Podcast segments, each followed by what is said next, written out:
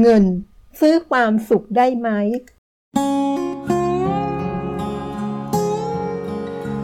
โลกไม่หยุดนิ่ง เราจึงต้องเรียนรู้ เรามาเรียนรู้ด้วยกันนะคะ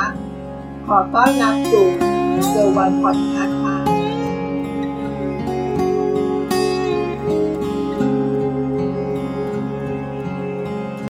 สวัสดีค่ะ คงไม่มีใครเถียงนะคะว่า การมีเงินย่อมดีกว่าการไม่มีเงินใช่ไหมคะ แต่คำถามที่ยิ่งมีเงินเยอะ ยิ่งมีความสุข จริงหรือเปล่า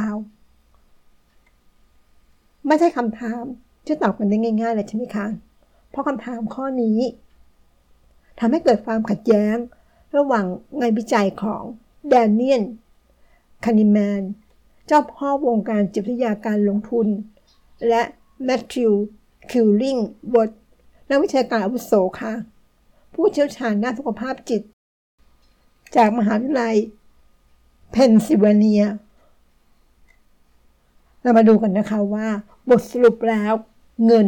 ซื้อความสุขได้จริงหรือไม่ เริ่มกันที่งานวิจัยของแดนเนียลคานิแมนก่อนนะคะ ต่อไปจะเรียกสั้นๆว่า DK ค่ะ ที่จะทำขึ้นในปี 2010 กันก่อนนะคะงานวิจัยตัวนี้จะทำขึ้นโดยการแจกแบบสอบถามรายวันกับครอบครัวชาวอเมริกัน 1,000 ครัวเรือนค่ะ ที่มีรายได้แตกต่างกันไป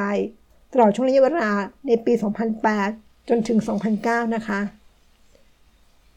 ในแบบสอบถามจะมีชุดคำถามที่ทำให้ DK สรุปได้ว่าผู้ตอบแบบสอบถามมีความรู้สึก มีความสุขหรือไม่ในวันนั้น จากนั้นดีเคจึงนำผลการตอบแบบสอบถาม ที่เก็บมากกว่า 450,000 ชุดมาตีความนะคะ ผลสรุปของดีเคก็คือ ยิ่งมีรายได้เยอะ ความสุขก็เพิ่มขึ้นตามค่ะ แต่เมื่อคนเราเมื่อได้ถึงราว 7.5 หมื่นเหรียญต่อปี หรือประมาณเงินไทย 2.7 ล้านบาท ต่อให้หาเงินได้เพิ่มมากไปกว่านี้ มากขึ้นเท่าไหร่ก็ตามนะคะ ความสุขกลับไม่เพิ่มขึ้นแล้วนะคะ ซึ่งตัวเลข 7.5 หมื่นเหรียญถือได้ว่าไม่ได้เยอะแยะอะไรมากมายสำหรับชาวอเมริกันเลยนะคะ เพราะตัวเลขตัวนี้เป็นเพียงรายได้ของคนชั้นกลาง ที่พอมีพอกิน เท่านั้นเองค่ะ มาดูอีกฝั่งนะคะ ทางด้านของแมทธิวคิวลิงสวอร์ดต่อไปเรียกสั้นๆว่า MK ค่ะเราจะทำงานวิจัยลักษณะเดียวกันนะคะ ในช่วงปี 2009 ถึง 2015 แต่มีการขยายฐานของการเก็บแบบสอบถามที่เพิ่มมากขึ้น โดยเก็บข้อมูลผ่านแอปพลิเคชัน บนสมาร์ทโฟนนะคะ กับกลุ่มตัวอย่างชาวอเมริกันราว 34,000 คนเลยค่ะ แอปจะทำการยิงคำถามวันละ 2-3 ครั้ง ตลอดระยะเวลาหลายสัปดาห์เลยนะคะ เพื่อสอบถามสารทุกข์สุขดิบของกลุ่มตัวอย่างค่ะ ซึ่งการทำแบบสอบถามของ MK เป็นการเก็บตัวอย่างได้กว่า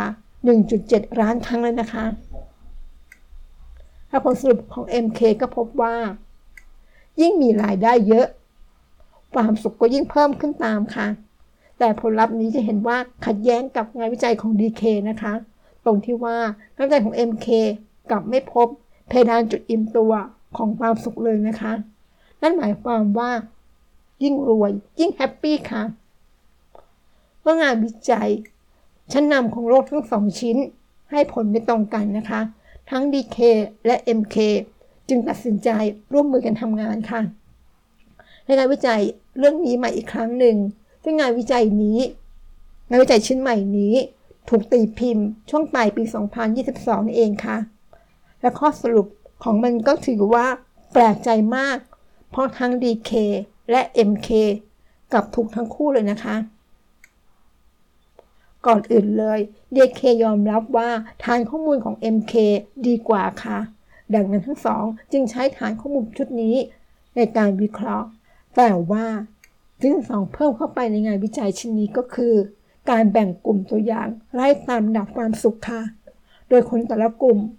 ตัวอย่างนี้จะมีรายได้ทั้งมากและน้อยปะปนกันไปนะคะ สิ่งที่ทั้งสองคนพบก็คือสำหรับคนคนที่มีความสุขมาก ความสุขของพวกเขาไม่ใช่แค่เพิ่มขึ้นตามรายได้นะคะ แต่มันกลับเพิ่มขึ้นด้วยอัตราเร่งเมื่อรายได้ผ่าน7.0หมื่น7.5 หมื่นเหรียญต่อปีค่ะสำหรับกลุ่มคนที่มีความสุขปานกลางนะคะ ความสุขของคนกลุ่มนี้ เพิ่มขึ้นเป็นเส้นตรง ตามรายได้ที่เพิ่มขึ้นโดยไม่มีจุดอิ่มตัว หลักฐานตรงนี้กับรายงานของ MK ที่ทำไปตอนแรกเลยนะคะสำหรับกลุ่มคนที่มีความสุขน้อย ความสุขของพวกเขาเพิ่มขึ้นตามรายได้ที่เพิ่มขึ้น แต่จำกัดที่ประมาณ 7.5 หมื่นเหรียญต่อปีค่ะ ส่วนรายได้ที่เพิ่มขึ้นหลังจุดนี้ไปแล้วนะคะ ไม่ทำให้เขามีความสุขเพิ่มขึ้นแต่อย่างใดค่ะ หลักฐานนี้ตรงกับงานวิจัยของ DK ที่ทำไปตอนแรกนะคะ ข้อสรุปใหม่ของทั้ง DK และ MK ชี้เห็นว่า เงินเป็นสิ่งสำคัญ แต่ไม่ใช่ทุกอย่างของชีวิตค่ะ การให้ตัวเรามีความสุขเพราะปัจจัยอื่น ที่นอกเหนือจากเรื่องเงินนะคะ ไม่ว่าจะเป็นครอบครัว เพื่อนฝูง สุขภาพ การงาน และอื่นๆนะคะ ก็ถือว่าเป็นสิ่งสำคัญไม่แพ้กันเลยค่ะ โดยปัจจัยอื่นๆ เหล่านี้เองที่ทำให้